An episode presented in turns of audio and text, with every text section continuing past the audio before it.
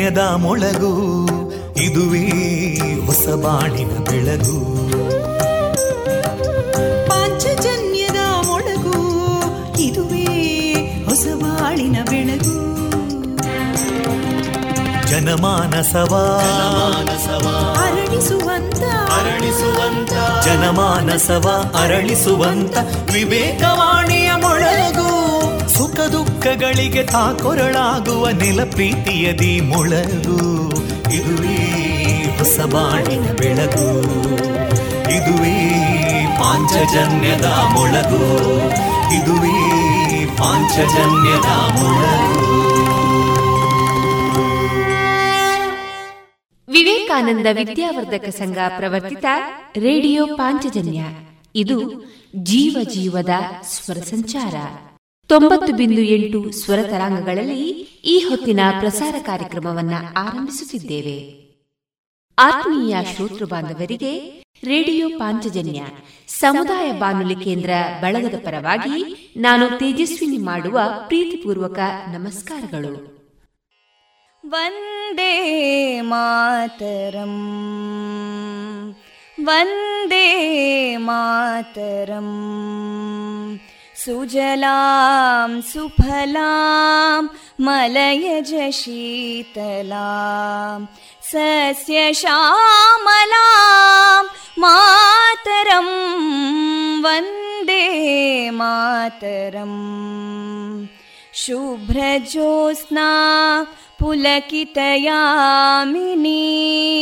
पुल्लकुसुमिता ध्रुमदळशोभिनीं सुहासिनीं सुमधुरभाषिनीं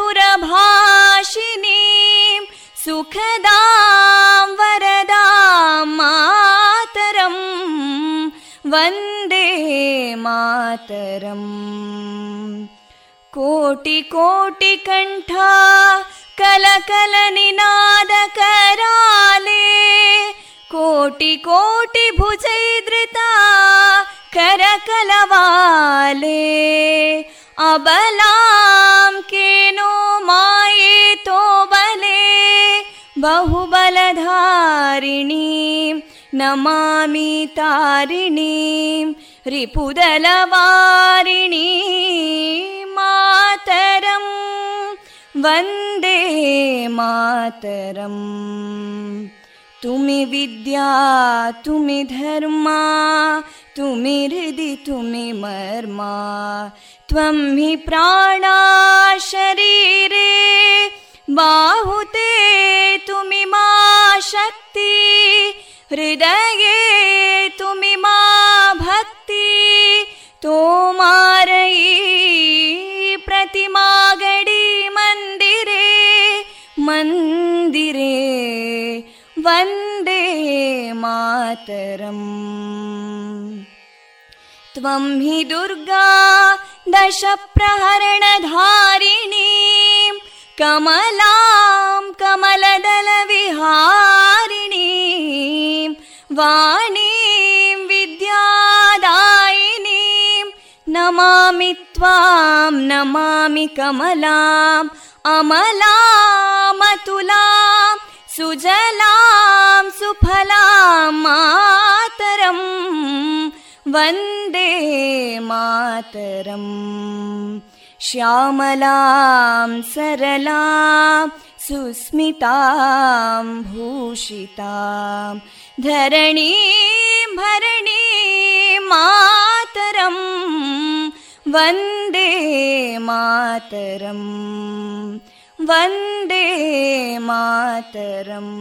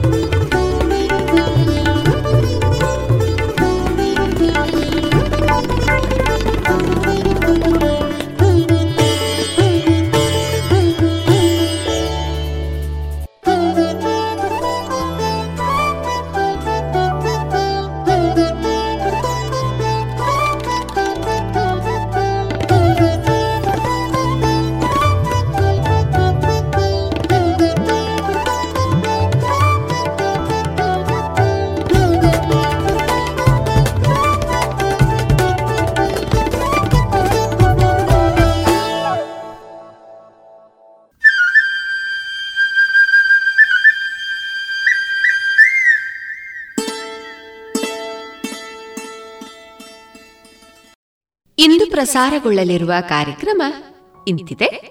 ಮೊದಲಿಗೆ ಭಕ್ತಿಗೀತೆಗಳು ಅಣಿಮುತ್ತು, ಯೋಗ ಸರಣಿ ಕಾರ್ಯಕ್ರಮದಲ್ಲಿ ಶ್ರೀಮತಿ ವೀಣಾ ಸರಸ್ವತಿ ಅವರಿಂದ ಧ್ಯಾನದ ಕುರಿತ ಸಂವಾದ ಕಗ್ಗ ವಾಚನ, ಜಾಣಸುದ್ದಿಯಲ್ಲಿ ಜಾಣನುಡಿ ಜಾಣ ಕೊನೆಯಲ್ಲಿ ರೋಷನಿ ಮಣಿಮುಂಡ ಅವರ ಹಾಡುಗಾರಿಕೆಯಲ್ಲಿ ಶಾಸ್ತ್ರೀಯ ಸಂಗೀತ ಕಚೇರಿ ಪ್ರಸಾರವಾಗಲಿದೆ.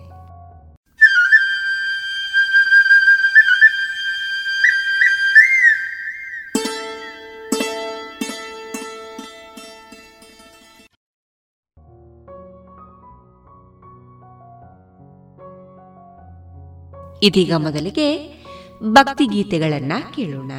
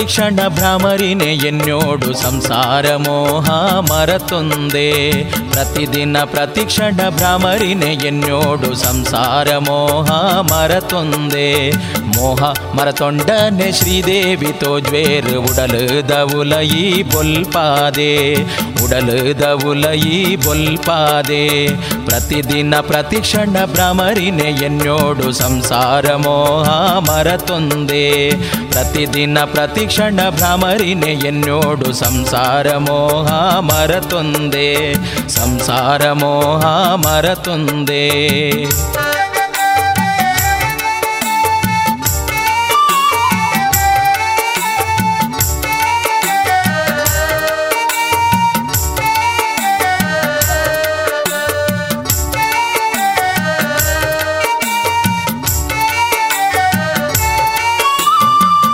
ಮುಚ್ಚಿದುಂತೂದು ಶ್ರೀದೇವಿನೆದುರು ಸುಗಿತೊನ್ಲೆ ಬುಡಂದೆ ಆರೆಪುದರು ಕಣ್ಣು ಮುಚ್ಚಿದುಂತೂದು ಶ್ರೀದೇವಿನೆದುರು. ಸುಗಿತೊನ್ಲೆ ಬುಡಂದೆ ಆರೆಪುದರು ಸುಗಿತೊನ್ಲೆ ಬುಡಂದೆ ಆರೆಪುದರು ಸುಗಿತೊಂದೆ ಇತ್ತರಡ ಕಣ್ಣಾರೆ ತೋಜ್ವೆರ್ ಭ್ರಮರಾಂಬೆ ದೇವಿ ಸದ್ರೂಪ. ಭ್ರಮರಾಂಬೆ ದೇವಿ ಸದ್ರೂಪ. ಪ್ರತಿದಿನ ಪ್ರತಿಕ್ಷಣ ಭ್ರಾಮರಿನೆ ಎನ್ನೋಡು ಸಂಸಾರ ಮೋಹ ಮರತೊಂದೆ. ಪ್ರತಿದಿನ ಪ್ರತಿಕ್ಷಣ ಭ್ರಾಮರಿನೆ ಎನ್ನೋಡು ಸಂಸಾರ ಮೋಹ ಮರತೊಂದೆ ಸಂಸಾರ ಮೋಹ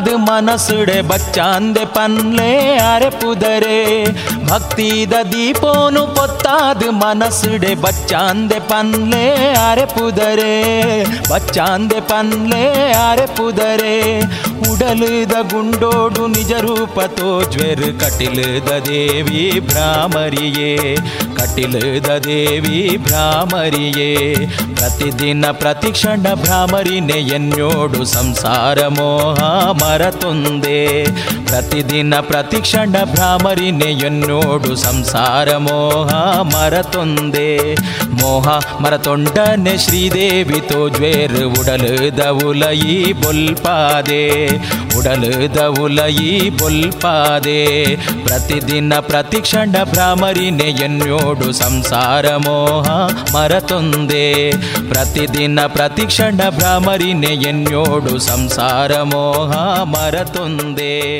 ಸಂಸಾರ ಮೋಹ ಮರತೊಂದೆ.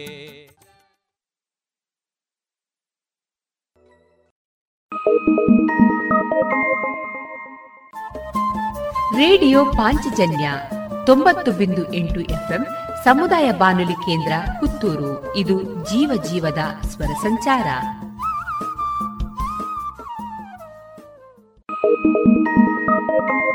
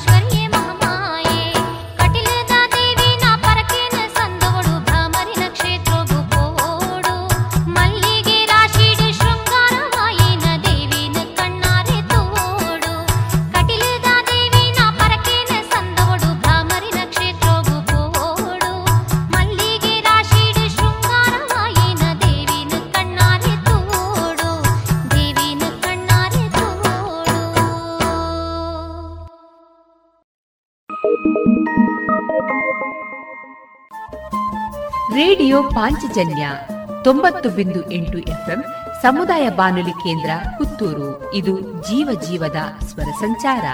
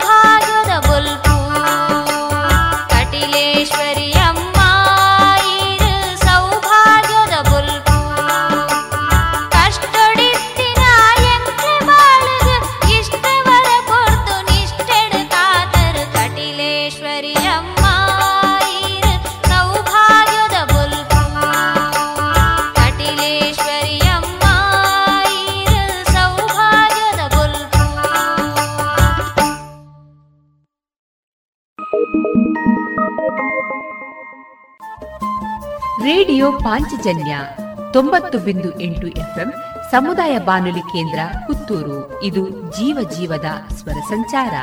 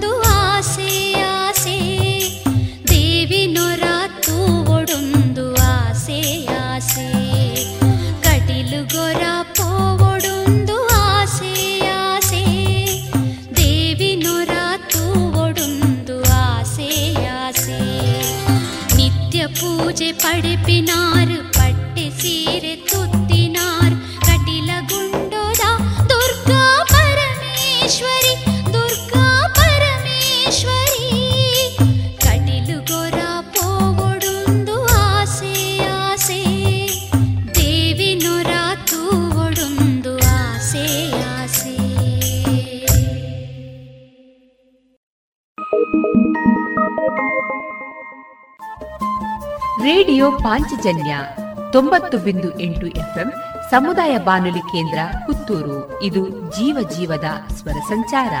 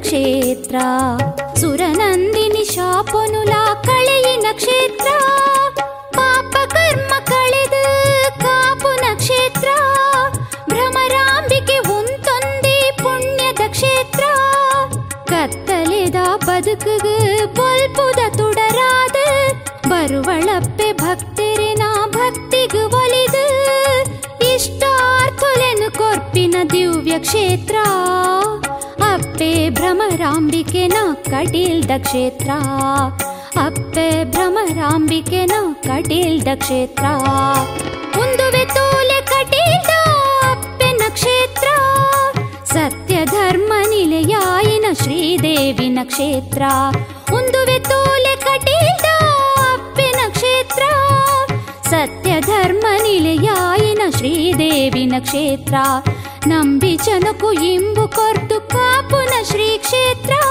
ನಂಬಿ ಜನಕು ಇಂಬು ಕೊರ್ದು ಕಾಪುನ ಶ್ರೀ ಕ್ಷೇತ್ರ.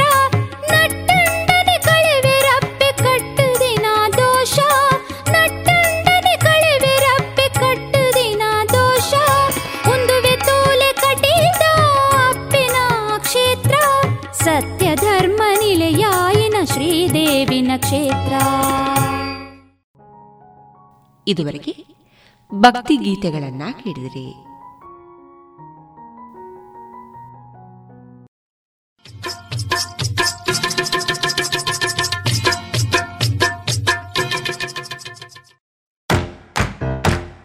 ಬನ್ನಿ ಎಲ್ಲ ಸೇರಿ ಹೊಸ ಹೆಜ್ಜೆ ಇಡೋಣ. ಬನ್ನಿ ಹೊಸ ನಿರ್ಣಯ ಮಾಡಿ ಬಿಡೋಣ. ಮಾಸ್ಕ್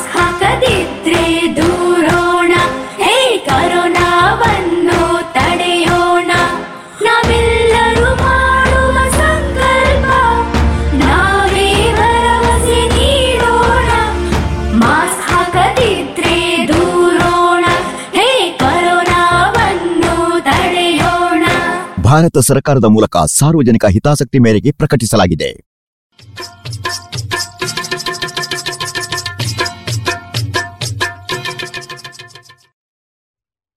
ಇನ್ನು ಮುಂದೆ ಎಸ್ ಷಡಕ್ಷರಿ ಅವರ ಕ್ಷಣ ಹೊತ್ತು ಅಣಿಮುತ್ತು ಕೃತಿಯಿಂದ ಆಯ್ದ ಭಾಗವನ್ನ ಕೇಳೋಣ.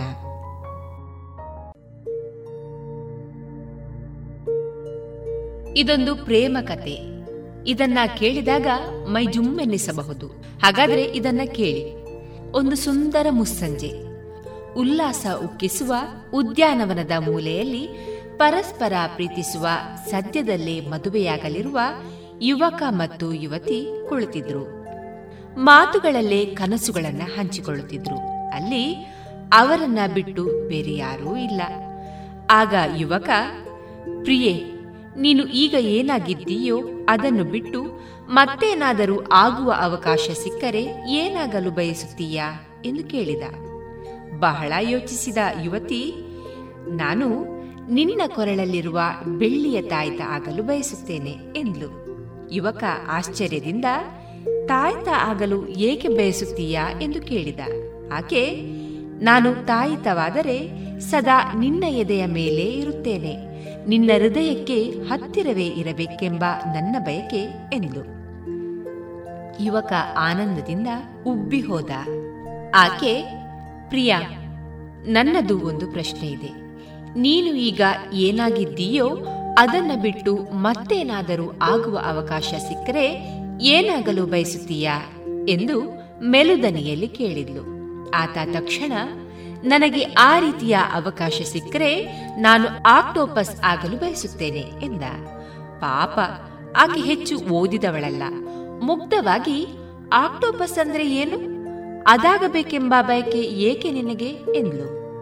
ಆತ ಬುದ್ಧಿವಂತನ ಪೋಸ್ ಕೊಡುತ್ತಾ, ಆಕ್ಟೋಪಸ್ ಅಂದ್ರೆ ಅದೊಂದು ವಿಶೇಷ ರೀತಿಯ ಪ್ರಾಣಿ. ಅದಕ್ಕೆ ಎಂಟು ತೋಳುಗಳಿರ್ತವೆ.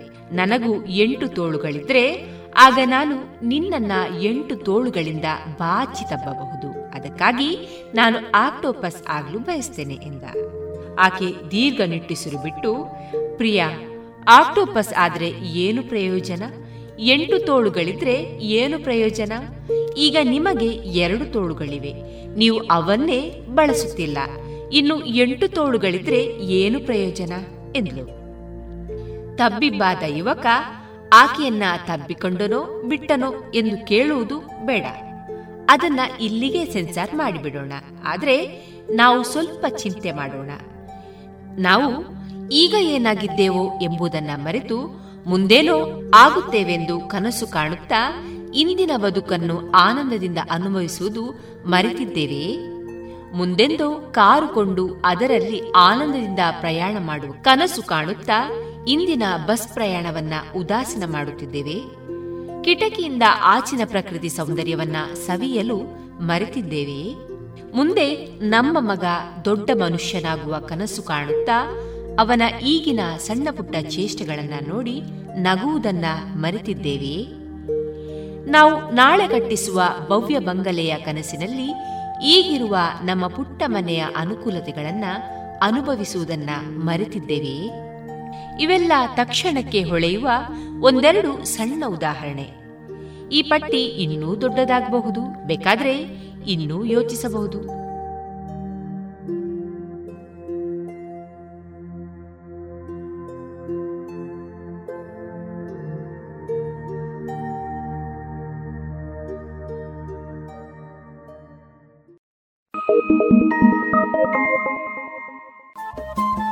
ರೇಡಿಯೋ ಪಾಂಚಜನ್ಯ ತೊಂಬತ್ತು ಬಿಂದು ಎಂಟು ಎಫ್ಎಂ ಸಮುದಾಯ ಬಾನುಲಿ ಕೇಂದ್ರ ಪುತ್ತೂರು ಇದು ಜೀವ ಜೀವದ ಸ್ವರ ಸಂಚಾರ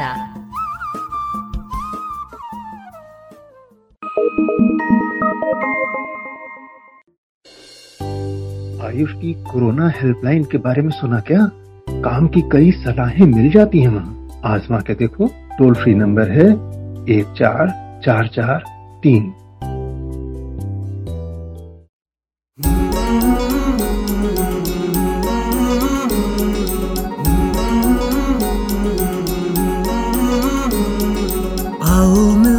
विश्व को मज़बूत बनाए योग शक्ति को पहचाने, तन मन स्वस्थ बनाए। चुने ज्ञान के मार्ग पर हम सत्य को पहचाने। योग करे हम नित्य ही, ऋषि मुनियों की ही माने। संदेश ही हम विश्व के जन जन में फैलाए। योग शक्ति को पहचाने, तन मन स्वस्थ बनाए।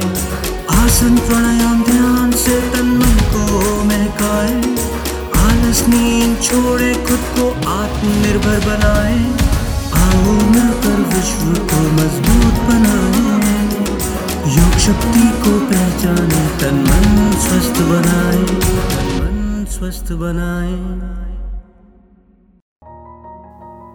ಇದೀಗ ಆಯುಷ್ ಮಂತ್ರಾಲಯ ಮತ್ತು ಯುವ ವ್ಯವಹಾರ ಹಾಗೂ ಕ್ರೀಡಾ ಸಚಿವಾಲಯ ಜಂಟಿಯಾಗಿ ಸರಣಿ ರೂಪದಲ್ಲಿ ಪ್ರಸ್ತುತಪಡಿಸುತ್ತಿರುವ ಯೋಗ ಕಾರ್ಯಕ್ರಮದಲ್ಲಿ ಇದೀಗ ಪುತ್ತೂರು ತೆಂಕಿಲ ವಿವೇಕಾನಂದ ಕನ್ನಡ ಮಾಧ್ಯಮ ಶಾಲಾ ಶಿಕ್ಷಕರಾದ ಶ್ರೀಮತಿ ವೀಣಾ ಸರಸ್ವತಿ ಅವರಿಂದ ಧ್ಯಾನದ ಕುರಿತ ಸಂವಾದವನ್ನ ಕೇಳೋಣ.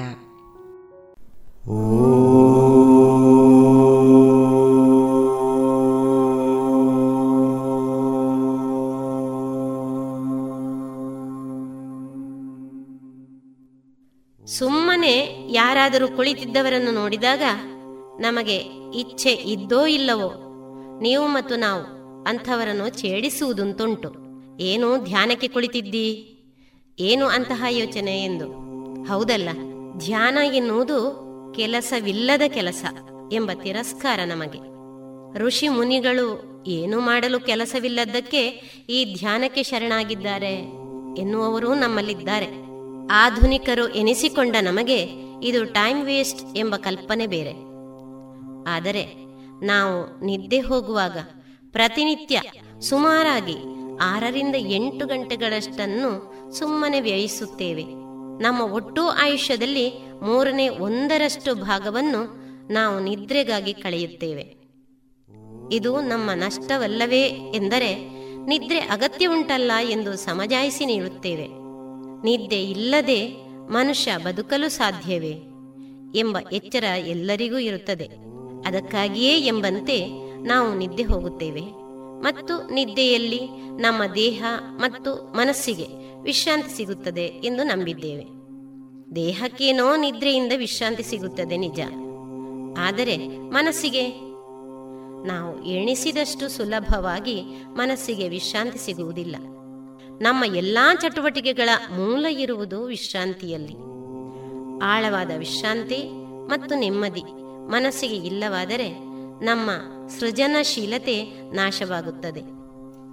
ಆದರೆ ಆಧುನಿಕರಾದ ನಮಗೆ ಮನಸ್ಸಿಗೆ ವಿಶ್ರಾಂತಿಯನ್ನು ಹೇಗೆ ಕೊಡಬೇಕೆಂಬುದು ಗೊತ್ತಿಲ್ಲ. ಹಾಗೆ ಗೊತ್ತಿಲ್ಲದಿರುವುದರಿಂದಲೇ ನಮಗೆ ಹೃದ್ರೋಗ, ಮೈಗ್ರೇನ್, ರಕ್ತದ ಏರೊತ್ತಡ, ಸಂಧಿವಾತ ಗ್ಯಾಸ್ಟ್ರಬಲ್ ಖಿನ್ನತೆ ನಮ್ಮನ್ನು ಬಾಧಿಸತೊಡಗುತ್ತದೆ. ಇವಕ್ಕೆಲ್ಲ ಪರಿಹಾರ ಎಂದು ನಾವು ಒಂದೊಂದು ಕಾಯಿಲೆಗೆ ಒಂದೊಂದು ಔಷಧ ತೆಗೆದುಕೊಳ್ಳುತ್ತೇವೆ. ಆದರೆ ನೋಡಿ, ಪ್ರಾಣಿಗಳು ನಮ್ಮಂಥ ತೊಂದರೆಗಳಿಗೆ ಸಿಕ್ಕುವುದಿಲ್ಲ. ಅವಕ್ಕೆ ನಮ್ಮಂಥ ಕಾಯಿಲೆಗಳು ಬರುವುದೂ ಇಲ್ಲ.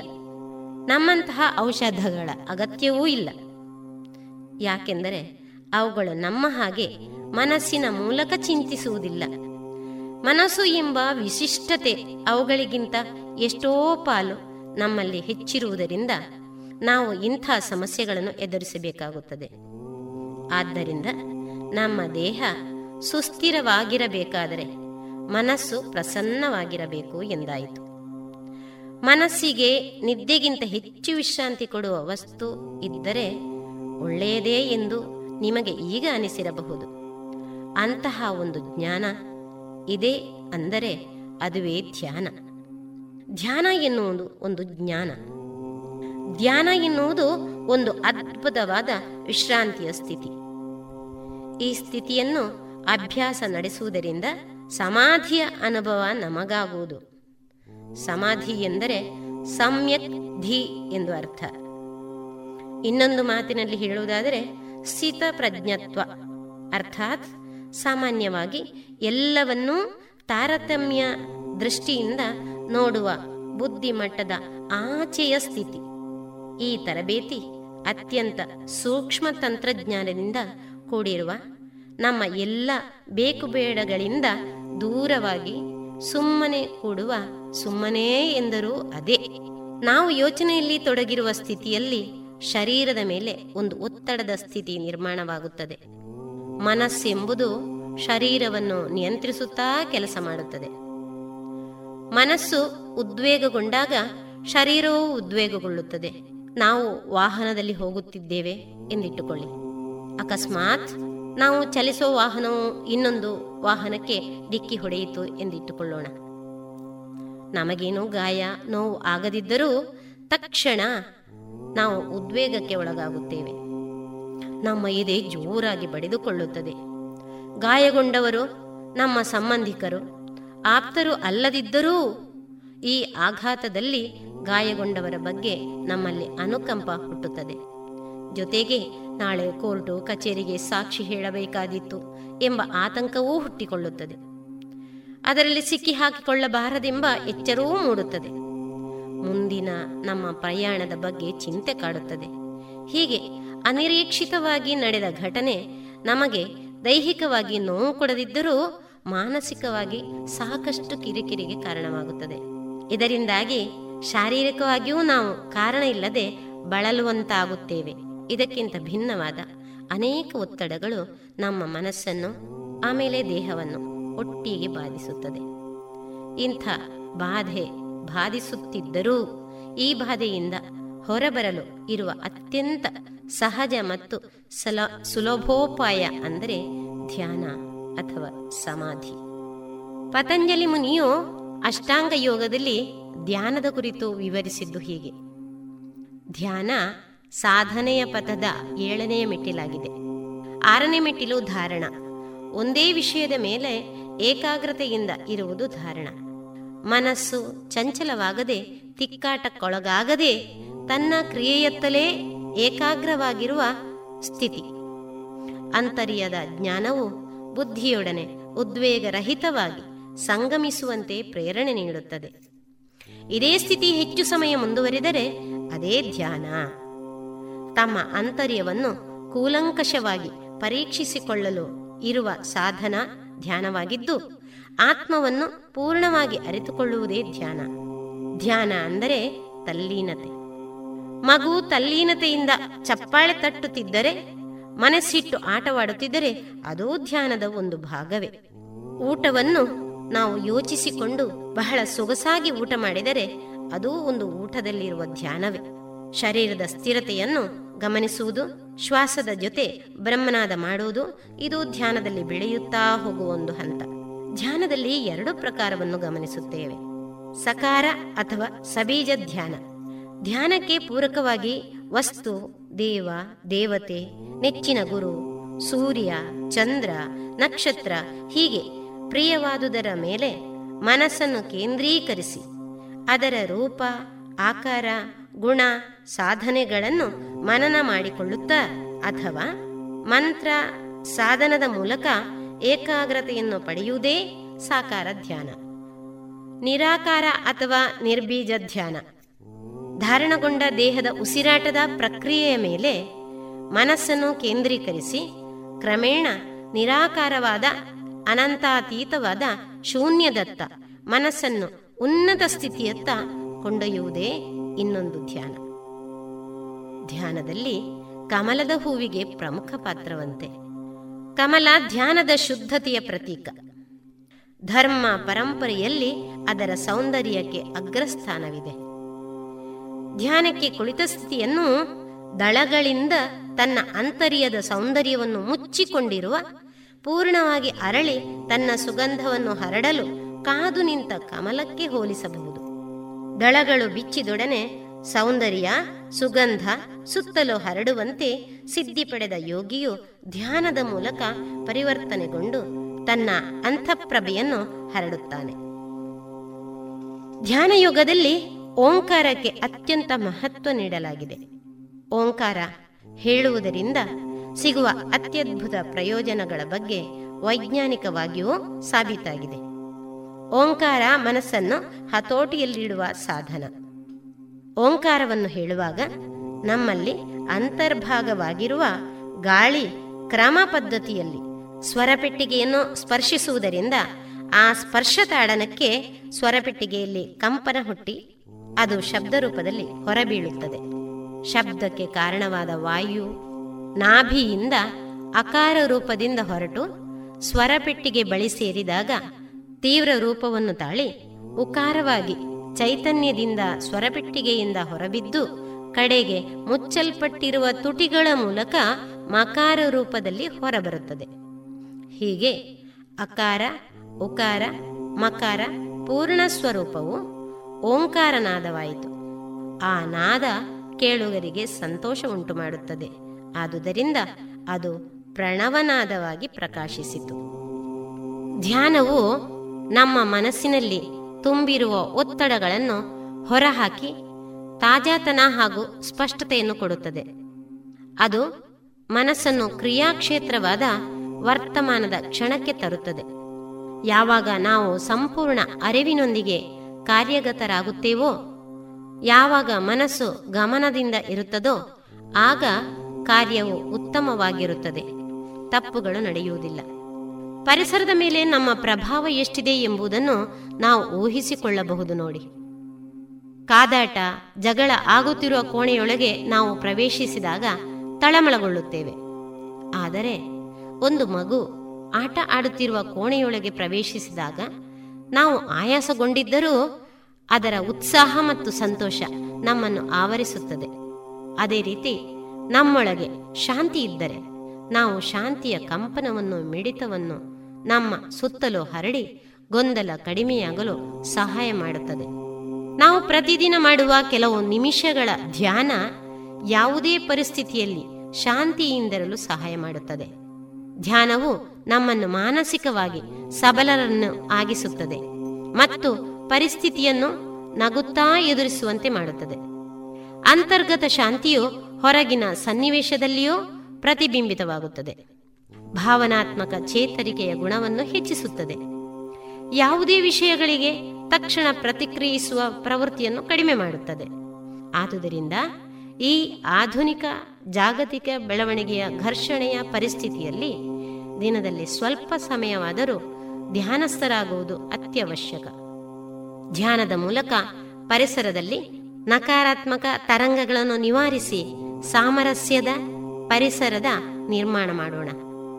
ಹಾಗಾದರೆ ಧ್ಯಾನವನ್ನು ಮಾಡುವ ವಿಧಾನ ಹೇಗೆ? ಯೋಗಿ ಯುಂಜೀತ ಸತತಾಂ ಆತ್ಮಾನಂ ರಹಸಿ ಸ್ಥಿತ. ಏಕಾಕೀಯತ ಚಿತ್ತಾತ್ಮ, ನಿರಾಶೀರ ಪರಿಗ್ರಹ. ಇಲ್ಲಿ ವಿಶ್ವಯೋಗಿ ಶ್ರೀಕೃಷ್ಣ ಪರಮಾತ್ಮ ಧ್ಯಾನಕ್ಕೆ ಐದು ನಿಯಮಗಳನ್ನು ಪಾಲಿಸಬೇಕು ಎಂದಿದ್ದಾನೆ. ಒಂದು, ಏಕಾಂತ ಪ್ರದೇಶ. ಎರಡು, ಒಬ್ಬಂಟಿಯಾಗಿ ಕೂರುವುದು. ಮೂರು, ನಮ್ಮ ಇಂದ್ರಿಯಗಳು, ಮನಸ್ಸು ಮತ್ತು ಶರೀರವನ್ನು ನಿಯಂತ್ರಿಸುವುದು. ನಾಲ್ಕು, ಆಸೆಗಳು, ಕೋರಿಕೆಗಳು ಸ್ಥಿಮಿತವಾಗಿರುವುದು. ಐದು, ಅನ್ಯರಿಂದ ಏನನ್ನೂ ಸ್ವೀಕರಿಸದೇ ಇರುವುದು. ಹಾಗಾದರೆ ಧ್ಯಾನಕ್ಕೆ ಪ್ರಶಸ್ತ ಸ್ಥಳ ಹೇಗೆ? ನಮ್ಮ ಮನೆಯಲ್ಲೇ ಒಂದು ಕೊಠಡಿಯನ್ನು ನಾವು ಧ್ಯಾನಕ್ಕೆ ಇಟ್ಟುಕೊಂಡರೆ ನಮ್ಮ ಸಾಧನೆ ಮುಗಿಯುವವರೆಗೆ ಆ ಕೊಠಡಿಯೊಳಗೆ ಯಾವುದೇ ತೊಂದರೆಗಳು ಆಗದಂತೆ ಮನೆ ಮಂದಿಗೆ ತಿಳಿಸಬೇಕು. ಮನಸ್ಸಿನಲ್ಲಿ ಪವಿತ್ರ ಭಾವನೆಯ ಉದ್ದೀಪನೆಗಾಗಿ ದೇವರ ವಿಗ್ರಹ ಧೂಪ, ದೀಪಗಳ ವ್ಯವಸ್ಥೆ ಮಾಡಿಕೊಳ್ಳಬೇಕು. ಯೋಗ ಧ್ಯಾನದಲ್ಲಿ ಪೂರ್ತಿ ತಲ್ಲೀನವಾಗಿ ಬಿಡಬೇಕು. ಹಾಗಾದರೆ ಮಾಡುವ ಸಮಯ ಯಾವಾಗ? ಪ್ರಾತಃ ಕಾಲ ಸಂಜೆ, ಸೂರ್ಯಾಸ್ತದ ನಂತರ. ಮಲಗುವ ಮುನ್ನ ಅಭ್ಯಾಸ ಮಾಡಬಹುದು. ಒತ್ತಡದ ದಿನಗಳಲ್ಲಿ ಲಭ್ಯವಿರುವ ಬಿಡುವಿನ ವೇಳೆ ಲಘು ಧ್ಯಾನ ಮಾಡಿ ವಿಶ್ರಾಂತಿ ಪಡೆಯಬಹುದು. ಧ್ಯಾನಕ್ಕೆ ಕುಳಿತುಕೊಳ್ಳಲು ಹತ್ತಿಯ ಝಮಕಾನ ರೇಷ್ಮೆ ವಸ್ತ್ರ ಕಂಬಳಿ, ಸೆಣಬಿನ ನೆಲಹಾಸು ಉತ್ತಮ. ಇನ್ನು ಕುಳಿತುಕೊಳ್ಳುವ ವಿಧಾನ. ಧ್ಯಾನಕ್ಕೆ ಪದ್ಮಾಸನದಲ್ಲಿ ಕುಳಿತುಕೊಂಡರೆ ಒಳಿತು. ಇಲ್ಲವೇ ಯಾವುದೇ ಅನುಕೂಲಕರ ಸ್ಥಿತಿಯಲ್ಲಿ ಕೂರಬಹುದು. ಬೆನ್ನು ಹುರಿ, ಕುತ್ತಿಗೆ, ತಲೆ ಒಂದೇ ನೇರಕ್ಕೆ ಇರಲಿ. ಎಚ್ಚರಿಕೆಯ ವಿಷಯಗಳು. ಯೋಗಾಸನ, ಪ್ರಾಣಾಯಾಮ, ಅಭ್ಯಾಸದ ತಕ್ಷಣಕ್ಕೆ ಧ್ಯಾನ ಮಾಡಬಾರದು. ಪ್ರಾಣಾಯಾಮ, ಧ್ಯಾನಗಳೆರಡನ್ನೂ ಪೂರೈಸುವವರೆಗೆ ಕುಳಿತುಕೊಳ್ಳುವ ಸಾಮರ್ಥ್ಯವಿದ್ದರೆ ಎರಡನ್ನೂ ಅಭ್ಯಸಿಸಬಹುದು. ಇನ್ನು ನಾವು ಕುಳಿತುಕೊಳ್ಳುವ ವಿಧಾನ. ಧ್ಯಾನಕ್ಕೆ ಜ್ಞಾನ ಮುದ್ರೆ ಚಿನ್ಮುದ್ರೆ ಚಿನ್ಮಯ ಮುದ್ರೆ ಪ್ರಮುಖವಾಗಿ ಬಳಸಲಾಗುತ್ತದೆ. ಶರೀರವನ್ನು ಪೂರ್ತಿಯಾಗಿ ವಿಶ್ರಾಂತಿ ಸ್ಥಿತಿಯಲ್ಲಿ ಇರಿಸಬೇಕು. ನಾವು ನಮ್ಮ ಕಾಲುಗಳನ್ನು, ಕೈಗಳನ್ನು ಜೊತೆ ಸೇರಿಸುವುದರಿಂದ ನಮ್ಮ ಸುತ್ತಲೂ ಶಕ್ತಿ ವಲಯವು ಏರ್ಪಡುತ್ತದೆ. ಆಸನದಲ್ಲಿ ಸ್ಥಿರತ್ವವು ಬರುತ್ತದೆ. ಕಣ್ಣುಗಳು, ಮನೋದ್ವಾರಗಳು. ಆದ್ದರಿಂದ ಅವುಗಳನ್ನು ಮುಚ್ಚಬೇಕು. ಯಾವಾಗ ಶರೀರವು ಸಂಪೂರ್ಣವಾಗಿ ಸ್ಥಿರವಾಗಿರುತ್ತದೆಯೋ, ಆಗ ಚೈತನ್ಯವು ಶರೀರ ಪದಾರ್ಥದಿಂದ ಮನೋಬುದ್ಧಿ ಪದಾರ್ಥದತ್ತ ಪ್ರಯಾಣ ಮಾಡುತ್ತದೆ. ಮನಸ್ಸು ಎಂದರೆ ಆಲೋಚನೆಗಳ ಸರಮಾಲೆ. ಅವುಗಳ ಜೊತೆ ಕೂಡಬಾರದು. ತುಂಬಾ ಪ್ರಶ್ನೆಗಳು ಬರುತ್ತಾ ಇರುತ್ತವೆ. ಕೇವಲ ಸಾಕ್ಷಿಯಾಗಿರಬೇಕು. ಚೈತನ್ಯ ಪದಾರ್ಥವನ್ನು ಮನೋಬುದ್ಧಿಯತ್ತ ನಡೆಸಲು ನಾವು ಮಾಡಬೇಕಾದ ಕೆಲಸವೆಂದರೆ ನಮ್ಮ ಸಹಜ ಉಸಿರಾಟವನ್ನು ಗಮನಿಸಬೇಕು. ಗಮನ ಇಡುವುದು ಆತ್ಮದ ಕೆಲಸವಾಗಿದೆ. ಸಾಕ್ಷಿಭಾವದಿಂದ ಉಸಿರಾಟವನ್ನು ಗಮನಿಸಬೇಕು. ಪ್ರಯತ್ನಪೂರ್ವಕ ಉಸಿರಾಟ ಮಾಡಬಾರದು. ತನಗೆ ತಾನಾಗಿಯೇ ಉಸಿರಾಟ ನಡೆಯಬೇಕು. ಕೇವಲ ಉಸಿರಾಟದ ಗಮನಿಸುವಿಕೆ ನಡೆಯಬೇಕು. ಇದುವೇ ಧ್ಯಾನಕ್ಕೆ ಮೂಲ ಮಾರ್ಗ.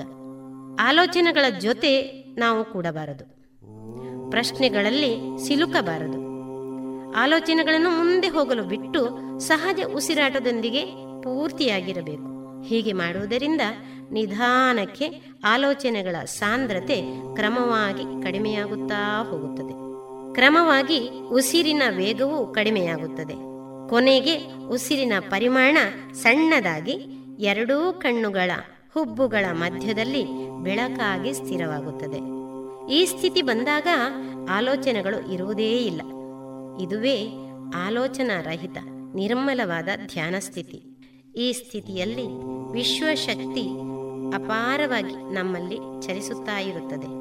ನಾವು ಎಷ್ಟು ಸಮಯದವರೆಗೆ ಧ್ಯಾನ ಮಾಡುತ್ತಿರುತ್ತೇವೋ ಅಷ್ಟು ಸಮಯ ನಮಗೆ ವಿಶ್ವಶಕ್ತಿ ಸಿಗುತ್ತಲೇ ಇರುತ್ತದೆ.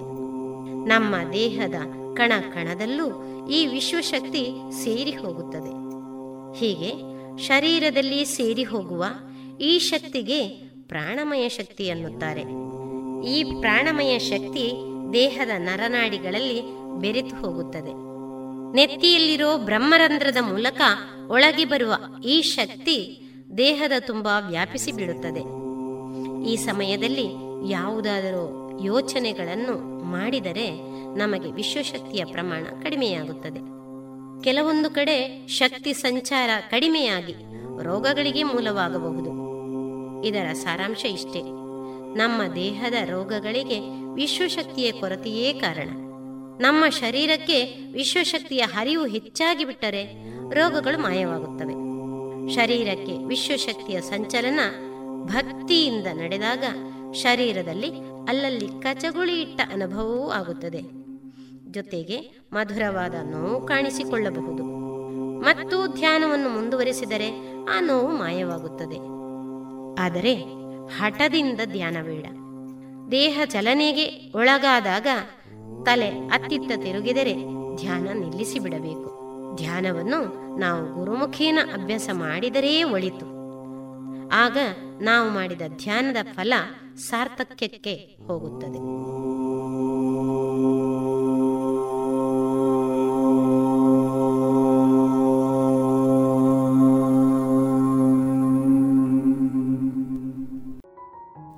ಇದುವರೆಗೆ ಯೋಗ ಸರಣಿ ಕಾರ್ಯಕ್ರಮದಲ್ಲಿ ಶ್ರೀಮತಿ ವೀಣಾ ಸರಸ್ವತಿ ಅವರಿಂದ ಧ್ಯಾನದ ಕುರಿತ ಸಂವಾದವನ್ನ ಕೇಳಿದಿರಿ.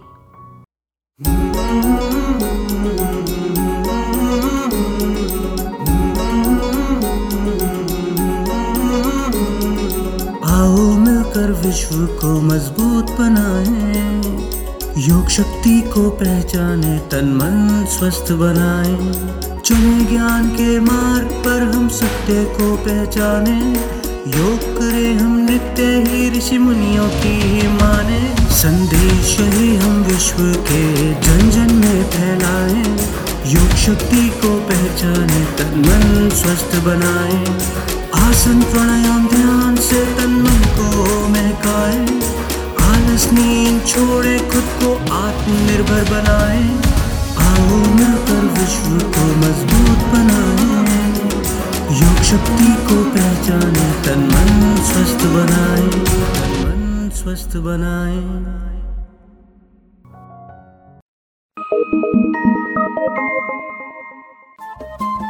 ರೇಡಿಯೋ ಪಾಂಚಜನ್ಯ ತೊಂಬತ್ತು ಬಿಂದು ಎಂಟು ಎಫ್ಎಂ ಸಮುದಾಯ ಬಾನುಲಿ ಕೇಂದ್ರ ಪುತ್ತೂರು. ಇದು ಜೀವ ಜೀವದ ಸ್ವರ ಸಂಚಾರ.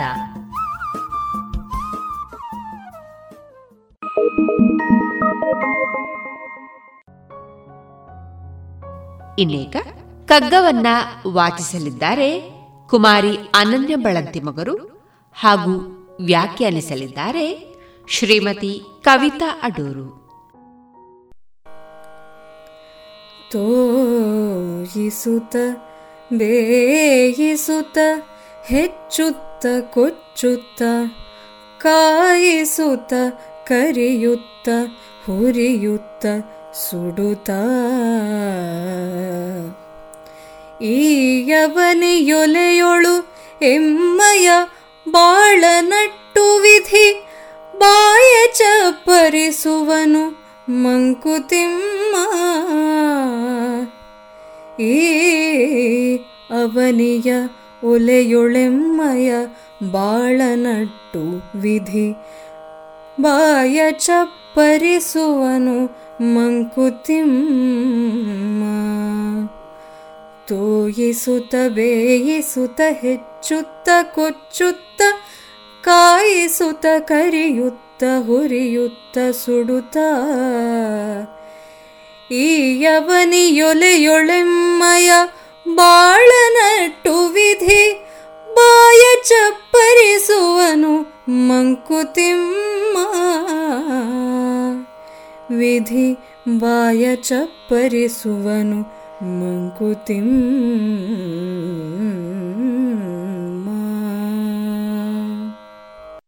ಈ ಭೂಮಿ ಎನ್ನುವ ಒಲೆಯಲ್ಲಿ ವಿಧಿಯು ನಮ್ಮ ಬಾಳನ್ನು ತೋಯಿಸುತ್ತಾ, ಬೇಯಿಸುತ್ತಾ, ಹೆಚ್ಚುತ್ತಾ, ಕೊಚ್ಚುತ್ತಾ, ಕಾಯಿಸುತ್ತಾ, ಕರಿಯುತ್ತಾ, ಹುರಿಯುತ್ತಾ, ಸುಡುತ್ತಾ, ಅಡುಗೆ ಮಾಡಿ ಬಾಯ ಚಪ್ಪರಿಸುತ್ತಿದ್ದಾನೆ ಎನ್ನುತ್ತದೆ ಈ ಕಗ್ಗ. ಜೀವನ ಪ್ರೀತಿಯನ್ನು ಗಟ್ಟಿಗೊಳಿಸುವ ನಂಬಿಕೆಯು ಸಂದೇಹದ ನೆರಳಿನಲ್ಲಿಯೇ ಉಸಿರಾಡುತ್ತಿರುವ ದುಸ್ಥಿತಿಯನ್ನು ಕಾಣುತ್ತಿದ್ದೇವೆ. ಯಾವುದರ ಬಗೆಗೂ ಯಾರ ಮೇಲೂ ದೃಢ ವಿಶ್ವಾಸವಿಲ್ಲದ ಸಂಶಯಗ್ರಸ್ತ ಮನಸ್ಸುಗಳು ತಮ್ಮ ಅಸ್ತಿತ್ವವನ್ನುಳಿಸಿಕೊಳ್ಳಲು ಹೆಣಗಾಡುತ್ತಿವೆ. ತನ್ನನ್ನೇ ತಾನು ನಂಬಲಾರದ ವ್ಯಕ್ತಿಯು ಇಂದ್ರಿಯ ಗೋಚರವಲ್ಲದ ಶಕ್ತಿಯೊಂದನ್ನು ಅಚಲವಾಗಿ ನಂಬುವುದಕ್ಕುಂಟೆ. ಒಳಿತಾದರೆ ಭಗವಂತನನ್ನು ಮರೆತು ಹಮ್ಮಿನಿಂದ ಬೀಗುವ ಮನಸ್ಸು ಪರಿಹಾರವಿಲ್ಲದ ಸಂಕಟ ಎದುರಾದರೆ ದೇವರನ್ನು ಶಿರಬಾಗಿ ಸ್ಮರಿಸುತ್ತದೆ. ನಿರೀಕ್ಷಿತ ಫಲವು ಲಭ್ಯವಾಗದೇ ಹೋದರೆ ದೇವರಿದ್ದಾನೆಯೇ ಎಂದು ಯೋಚಿಸಲು ತೊಡಗುತ್ತದೆ. ಅನುಭವ ಪ್ರಮಾಣವನ್ನು ಗ್ರಹಿಸುವಷ್ಟು ವ್ಯವಧಾನವಿಲ್ಲದಿರುವುದರಿಂದ ನಿರಾಕರಣೆ ಮತ್ತು ನಕಾರಾತ್ಮಕ ಚಿಂತನೆಗಳಿಂದ ಬಸವಳಿಯುತ್ತದೆ. ಮಾನವನು ತನ್ನ ಬದುಕಿನಲ್ಲಿ ನೂರೆಂಟು ಕನಸು ಕಲ್ಪನೆಗಳನ್ನು ಹೆಣೆದುಕೊಂಡು ಕಾರ್ಯಪ್ರವರ್ತನಾದರೂ ಅವೆಲ್ಲವೂ ಸಾಕಾರವಾಗುತ್ತದೆ ಎನ್ನುವುದಕ್ಕಿಲ್ಲ. ಸಕಲ ಸಿದ್ಧತೆಗಳನ್ನು ಮಾಡಿಕೊಂಡಿದ್ದರೂ ವಿಫಲತೆಯು ಕಾಡುವುದುಂಟು. ಅದರಲ್ಲೂ ಅನಿರೀಕ್ಷಿತವಾಗಿ ಅಪ್ಪಳಿಸುವ ಪ್ರಾಕೃತಿಕ ವಿಕೋಪಗಳಂತೂ ಮನುಷ್ಯನನ್ನು ಕಂಗೆಡಿಸಿಬಿಡುತ್ತವೆ. ನೆರೆಹಾವಳಿ, ಹೆಪ್ಪುಗಟ್ಟಿಸುವ ಚಳಿ ಸುರಿಯುವ ಬಿಸಿಲ ಬೆಂಕಿ, ಬೀಸಿ ಬರುವ ಬಿರುಗಾಳಿ, ಕುಸಿಯುವ ನೆಲ, ಜೀವವನ್ನೇ ಕಬಳಿಸುವ ಹೊಸ ಹೊಸ ರೋಗ ರುಜಿನಗಳು ಹೀಗೆ ಅನೇಕ ಸಮಸ್ಯೆಗಳನ್ನು ಜೀವ ಜಗತ್ತು ಎದುರಿಸಬೇಕಾಗುತ್ತದೆ. ಜೀವನದಲ್ಲಿ ಸಂಭವಿಸುವ ಈ ದಿಢೀರ್ ಬದಲಾವಣೆಗಳನ್ನು, ಅಸಹನೀಯ ಸಂಕಟಗಳನ್ನು ಕಂಡರೆ ವಿಧಿಯು ಜೀವಾತ್ಮರನ್ನು ತಿಂದು ತೇಗುತ್ತಿದೆಯೇ ಎಂದೆನ್ನಿಸುತ್ತದೆ. ಭೂಮಿ ಎಂಬ ಒಲೆಯಲ್ಲಿ ವಿಧಿಯು ಅಡುಗೆ ಮಾಡುತ್ತಿದ್ದಾನೆ. ಜೀವರುಗಳನ್ನು ಬೆವರು ಕಣ್ಣೀರಿನಲ್ಲಿ ಒದ್ದೆಯಾಗಿಸುತ್ತಾನೆ. ನೋವಿನ ಕಾವಿಗೆ ಹೃದಯ ಭಾವವು ಬೆಂದು ಹೋಗುತ್ತದೆ. ಅಡುಗೆ ಮನೆಯಲ್ಲಿ ನಡೆಯುವ ಕೊಯ್ಯುವ, ಹೆಚ್ಚುವ, ಕರೆಯುವ, ಹುರಿಯುವ, ಬೇಯಿಸುವ, ನೆನೆಸುವ, ಕೊಚ್ಚುವ, ಅರೆಯುವ ಪ್ರಕ್ರಿಯೆಗಳಂತೆಯೇ ಜೀವರುಗಳನ್ನು ಕೂಡ ತನ್ನ ಪಾಕಶಾಲೆಯಲ್ಲಿ ವಿಧಿಯು ಬಳಸಿಕೊಳ್ಳುತ್ತಿದ್ದಾನೆ. ಉರಿಗೆ ಸಿಲುಕಿದ ಜೀವವು ನೋವಿನಿಂದ ಆಕ್ರಂದಿಸುತ್ತದೆ, ನೆರವಿಗಾಗಿ ಸುತ್ತಲೂ ನಿರೀಕ್ಷಿಸುತ್ತದೆ ಕ್ಲೇಶ ಪಾಶಗಳನ್ನು ಕಡಿದೊಗೆಯಲು ಯತ್ನಿಸುತ್ತದೆ. ಈ ಹೋರಾಟದ ಕೊನೆಗೊಮ್ಮೆ ವಿಧಿಯ ಬಾಯಿಗೆ ಕವಳವಾಗುತ್ತದೆ. ನಿತ್ಯ ನಿರಂತರವಾಗಿ ನಡೆಯುವ, ನಡೆಯಲೇಬೇಕಾದ ಭೂಮಿ ಎಂಬ ಈ ಅಡುಗೆ ಒಲೆಯ ಬಿಸಿಗೆ ಸಿಲುಕದ ಜೀವಗಳಿಲ್ಲ. ವಿಧಿಯ ಕೈಗಳಿಂದ ತಪ್ಪಿಸಿಕೊಳ್ಳುವುದಕ್ಕೆ ಸಾಧ್ಯವೂ ಇಲ್ಲ. ಹೀಗೆ ಸಂಕಟ ಪಡುವುದಕ್ಕೆ ವಿಧಿಯೊಬ್ಬನೇ ಕಾರಣ ಎಂದು ಬೊಟ್ಟು ಮಾಡಿ ತೋರಿಸುತ್ತೇವಾದರೂ ಅದೇ ಸತ್ಯವಲ್ಲ. ಭಗವಂತನ ವ್ಯಕ್ತರೂಪವಾದ ಪ್ರಕೃತಿಯಲ್ಲಿ ಈ ಹದವಾದ ಅಡುಗೆಯು ನಿರಂತರವಾಗಿ ನಡೆಯುತ್ತದೆ. ಯಾವಾಗ ಪ್ರಕೃತಿಯ ಸಹಜತೆಯನ್ನು ವಿಕೃತಗೊಳಿಸುವ ಪ್ರಯತ್ನವು ನಡೆಯುತ್ತದೆಯೋ ಎಲ್ಲವೂ ತನ್ನ ಸುಖಭೋಗಕ್ಕಾಗಿ ಎನ್ನುವ ಉದ್ದಟತನವಿರುತ್ತದೋ ಆಗ ವಿಪರೀತಗಳು ಸಂಭವಿಸುತ್ತದೆ. ಜೀವ ವ್ಯವಸ್ಥೆಯು ಹದಗೆಡದಂತೆ ಕಾಪಾಡುವ ಪ್ರಯತ್ನವು ನಿಸರ್ಗದಿಂದಲೇ ನಡೆಯುತ್ತದೆ. ತರಕಾರಿ ಬಳ್ಳಿಯೊಂದು ಸುತ್ತಲಿರುವ ಮರ, ಗಿಡ, ಮನೆ ದಾರಿಗಳನ್ನು ಸುತ್ತುವರಿದು ಎಲ್ಲೆಂದರಲ್ಲಿ ಹಬ್ಬಿದರೆ ಅದನ್ನು ತಡೆಯುವ, ಕಡಿಯುವ ಪ್ರಯತ್ನವನ್ನು ಮಾಡುತ್ತೇವೆ. ಮಿತಿ ಇರದೆ ಬೆಳೆದ ಬೆಳೆಯು ಅನುಪಯುಕ್ತಗೊಂಡು ಬೀದಿಗೆ ಬೀಳುವುದು, ಕೊಳೆತು ಹೋಗುವುದು ಸುಳ್ಳಲ್ಲ. ಮನುಷ್ಯ ಜೀವಿತವು ಭೂಮಿಯಗಲ ಹುಚ್ಚೆದ್ದು ಹಬ್ಬಿದರೆ, ಪ್ರಕೃತಿಯನ್ನು ಬಲಾತ್ಕಾರವಾಗಿ ವಶಪಡಿಸಿಕೊಳ್ಳಲು ಯತ್ನಿಸಿದರೆ ವಿಧಿಯು ತರಿದು ಚೆಲ್ಲುವುದು ಖಂಡಿತ. ಹಾಗಾಗಿ ಬದುಕಿನ ಸಂಕಷ್ಟ ಸಮಸ್ಯೆಗಳಿಗೆ ಕಾರಣ ವಿಧಿಯ ಕ್ರೌರ್ಯವೆಂದೋ ಭಗವಂತನ ನಿಷ್ಕರುಣೆಯೆಂದು ದೂರುವ ಮೊದಲು ನಾವೆಷ್ಟು ಸತ್ಪಾತ್ರರು ಎಂದು ಗಮನಿಸಬೇಕು.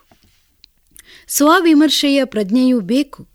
ತರಕಾರಿಯೋ ಕಾಳುಗಳು ಹದವಾದ ಉರಿಯಲ್ಲಿ ಬೆಂದು ಪಕ್ವಾನವಾಗುತ್ತದೆ ವಿಧಿಯು ಜೀವಗಳನ್ನು ಭೂಮಿ ಎಂಬ ಒಲೆಗೆ ಹಾಕಿ ಕರಟಿಸುವುದಿಲ್ಲ, ಬೂದಿಯಾಗಿಸುವುದಲ್ಲ.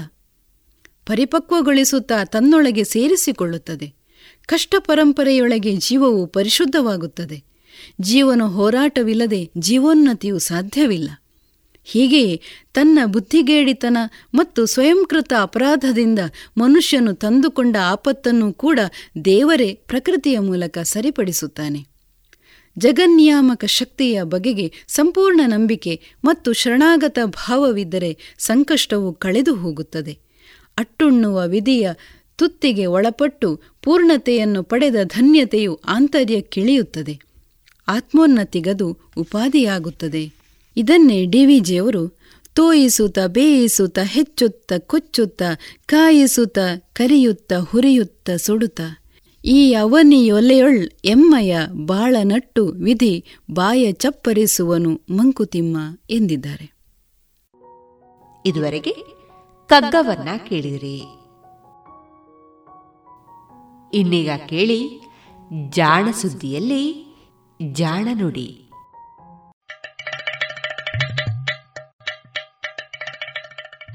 ಕೇಳು ಕೇಳು ಕೇಳು ಜಾಣ ಜಾಣ ಸುದ್ದಿಯ ಕೇಳು ಕೇಳು ಕೇಳು ಜಾಣ. ಇಂದು ಹಂದು ಮುಂದು ಹಿಂದು ಹರಿವು ತಿಳಿವು ಚುಟುಕು ಬೆರಗು ನಿತ್ಯ ನುಡಿಯುವತ್ತು ತರಲು ನಿತ್ಯ ನುಡಿಯುವತ್ತು ತರಲು ಕೇಳಿ ಜಾಣರ. ಜಾಣ ಸುದ್ದಿಯ ಕೇಳು ಕೇಳು ಕೇಳು ಜಾಣ ಜಾಣ ಸುದ್ದಿಯ ಕೇಳು ಕೇಳು ಕೇಳು ಜಾಣ. ಜಾಣ ನುಡಿ.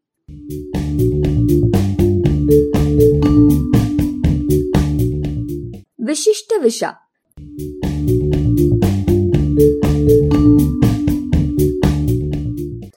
ಎರಡ್ ಸಾವಿರದ ಆರು ಲಂಡನ್ನಲ್ಲಿದ್ದಂತಹ ಬಾರ್ನೆಟ್ ಆಸ್ಪತ್ರೆಗೆ ಜ್ವರ ಅಜೀರ್ಣದಿಂದ ಬಳಲ್ತಾ ಇದ್ದಂತಹ ವ್ಯಕ್ತಿಯೊಬ್ಬ ಬಂದ. ಆತನ ಹೆಸರು ಅಲೆಕ್ಸಾಂಡರ್ ಲಿಟ್ವಿನೆಂಕೋ. ರಷ್ಯಾದ ಕುಖ್ಯಾತ ಗೂಢಾಚಾರ ಸಂಸ್ಥೆ ಕೆಜಿಬಿಯಲ್ಲಿ ಆ ಹಿಂದೆ ಅಧಿಕಾರಿಯಾಗಿದ್ದವ. ಈಗ ಇಂಗ್ಲೆಂಡಿನಲ್ಲಿ ರಕ್ಷಣೆ ಪಡೆದಿದ್ದ. ರಾತ್ರಿ ಕಳೆಯೋ ಹೊತ್ತಿಗೆ ವಾಂತಿ ಬೇದಿ ಅಂತ ಹೈರಾಣಾಗ್ಬಿಟ್ಟಿದ್ದ. ಎರಡು ದಿನ ಕಳೆಯೋದ್ರೊಳಗೆ ಸಂಪೂರ್ಣ ನಿತ್ರಾಣನೂ ಆದ. ವೈದ್ಯರು ಚಿಕಿತ್ಸೆ ನೀಡಿದ್ರು. ಹೊಟ್ಟೆ ಕೆಟ್ಟರೆ ಮಾಡುವಂತೆ ಆಂಟಿಬಯೋಟಿಕ್ ಕೊಟ್ರು. ಅದೂ ಸಾಲದಿದ್ದಾಗ ಹೊಟ್ಟೆಯಲ್ಲಿ ಹುಣ್ಣಿದೆಯಾ ಅಥವಾ ಲಿವರ್ ಕೆಟ್ಟಿದೆಯಾ ಅಂತ ಪರೀಕ್ಷೆ ಸಹ ನಡೀತು. ರಕ್ತದಲ್ಲಿ ರಕ್ತ ಕಣಗಳು ಕಡಿಮೆ ಆಗಿದ್ದು ಕಂಡುಬಂತು. ಲಿಟ್ವಿನಿಂಕೋನ ಚರಿತ್ರೆಯಿಂದಾಗಿ ವೈದ್ಯರಿಗೆ ಇದು ಸಾಮಾನ್ಯ ಕೇಸ್ ಅಲ್ಲ ಯಾರೋ ವಿಷ ಕೊಟ್ಟು ಇವನನ್ನ ಕೊಲ್ಲಲು ಪ್ರಯತ್ನಿಸಿರಬಹುದು ಅನ್ನುವಂತಹ ಅನುಮಾನ ಬಂತು. ರೋಗ ಲಕ್ಷಣಗಳು ಥಾಲಿಯಂ ಸೇವನೆಯಿಂದಾಗುವಂತೆಯೇ ಇತ್ತು. ಹೀಗಾಗಿ ಅದಕ್ಕೂ ಚಿಕಿತ್ಸೆ ನೀಡಿದ್ರು. ಒಂದೆರಡು ದಿನ ಚೇತರಿಕೆ ಕಾಣಿಸಿಕೊಂಡಿತಾದರೂ ಸಹ ಲಿಟ್ವಿನೆಂಕೋನ ಆರೋಗ್ಯ ಮತ್ತೆ ಹದಗೆಡ್ತು. ತಲೆಗೂದಲು ಉದುರಲು ಪ್ರಾರಂಭಿಸಿತು. ವಾಂತಿ, ಬೇದಿ ಹೆಚ್ಚಾಗಿ ಮೈಯೆಲ್ಲ ಬಿಳಿಚಿಕೊಂಡು ರಕ್ತ ಪರೀಕ್ಷೆಯ ಫಲಿತಾಂಶ ಬರೋದ್ರ ಒಳಗೆ ಆತ ಸತ್ತಿದ್ದ. ಪರೀಕ್ಷೆಯ ಫಲಿತಾಂಶದಲ್ಲಿ ಆತನ ಮೂಳೆಯ ಮಜ್ಜೆಯಲ್ಲಿ ರಕ್ತಕೋಶಗಳನ್ನು ಹುಟ್ಟಿಸುವ ಕೋಶಗಳೇ ಇರಲಿಲ್ಲ. ಇದು ಬಹಳ ಅಪರೂಪದ ಸಂಗತಿ. ವಿಕಿರಣಗಳಿಗೆ ದೇಹ ಒಡ್ಡಿಕೊಂಡಿದ್ದರೆ ಮಾತ್ರ ಹೀಗಾಗಲು ಸಾಧ್ಯ. ಲಿಟ್ವೆನೆಂಕೋ ಸತ್ತಿದ್ದು ವಿಕಿರಣದಿಂದ. ಅವನಿಗೆ ಸಾವು ತಂದಂತಹ ವಸ್ತು ಇನ್ಯಾವುದೂ ಅಲ್ಲ, ಪೊಲೋನಿಯಂ, ನಮ್ಮ ಇಂದಿನ ಜಾಣನುಡಿಯ ಮೂಲ. ಪೊಲೋನಿಯಂ ಒಂದು ಧಾತು. ಧಾತು ಪಟ್ಟಿಯಲ್ಲಿ ಇದು ಎಂಬತ್ನಾಲ್ಕನೆಯ ಸ್ಥಾನದಲ್ಲಿ ಇದೆ. ಅಂದರೆ ಇದರ ಪರಮಾಣು ಸಂಖ್ಯೆ ಎಂಬತ್ನಾಲ್ಕು. ಪೊಲೋನಿಯಂನ ಪರಮಾಣುಗಳಲ್ಲಿ ಎಂಬತ್ನಾಲ್ಕು ಎಲೆಕ್ಟ್ರಾನ್ಗಳು, ಎಂಬತ್ನಾಲ್ಕು ಪ್ರೋಟಾನ್ಗಳು ಇರಬಹುದು. ಪರಮಾಣು ಕೇಂದ್ರದಲ್ಲಿ ಒಂದು ನೂರ ಇಪ್ಪತ್ತೈದು ಇಲ್ಲವೇ ನೂರ ಇಪ್ಪತ್ತಾರು ನ್ಯೂಟ್ರಾನ್ಗಳು ಇರಬಹುದು. ಈ ಎರಡೂ ಸಮಸ್ಥಾನಿಗಳು ಕೂಡ ಬಹಳ ಅಪರೂಪದ ವಸ್ತುಗಳೇ. ಉದಾಹರಣೆಗೆ ನೂರ ಇಪ್ಪತ್ತೈದು ನ್ಯೂಟ್ರಾನ್ಗಳಿರುವ ಪೊಲೋನಿಯಂ ಇನ್ನೂರ ಒಂಬತ್ತು ಎನ್ನುವಂತಹ ಸಮಸ್ಥಾನಿಯಷ್ಟೇ ಭೂಮಿಯ ಮೇಲೆ ಕಾಣಸಿಗುತ್ತೆ. ಅದು ಅತ್ಯಂತ ಅಲ್ಪ ಪ್ರಮಾಣದಲ್ಲಿ. ಇನ್ನೊಂದು ಸಮಸ್ಥಾನಿ ಪೊಲೋನಿಯಂ ಇನ್ನೂರ ಹತ್ತು ಭೂಮಿಯ ಮೇಲೆ ಇಲ್ಲ. ಅದು ಕೃತಕ ಸೃಷ್ಟಿ. ಯುರೇನಿಯಂ, ಪ್ಲುಟೋನಿಯಂ ನಂತಹ ವಿಕಿರಣಶೀಲ ಧಾತುಗಳನ್ನ ಸಂಸ್ಕರಿಸಿದಾಗ ದೊರೆಯುವ ವಸ್ತುಗಳಲ್ಲಿ ಇದು ಒಂದು. ಪೊಲೋನಿಯಂ ಮೊದಲು ಪತ್ತೆಯಾಗಿದ್ದು ಸಾವಿರದ ಎಂಟುನೂರ ಎಂಬತ್ತೆಂಟನೆಯ ಇಸ್ವಿಯಲ್ಲಿ. ಇದನ್ನ ಪತ್ತೆ ಮಾಡಿದವರು ಸುಪ್ರಸಿದ್ಧ ಕ್ಯೂರಿ ದಂಪತಿಗಳು. ಈ ಧಾತುವಿನ ಇರುವನ್ನ ಪತ್ತೆ ಮಾಡಿದ್ದಕ್ಕಾಗಿಯೇ ಈ ದಂಪತಿಗಳಿಗೆ ನೋಬೆಲ್ ಪಾರಿತೋಷಕ ಸಿಕ್ತು.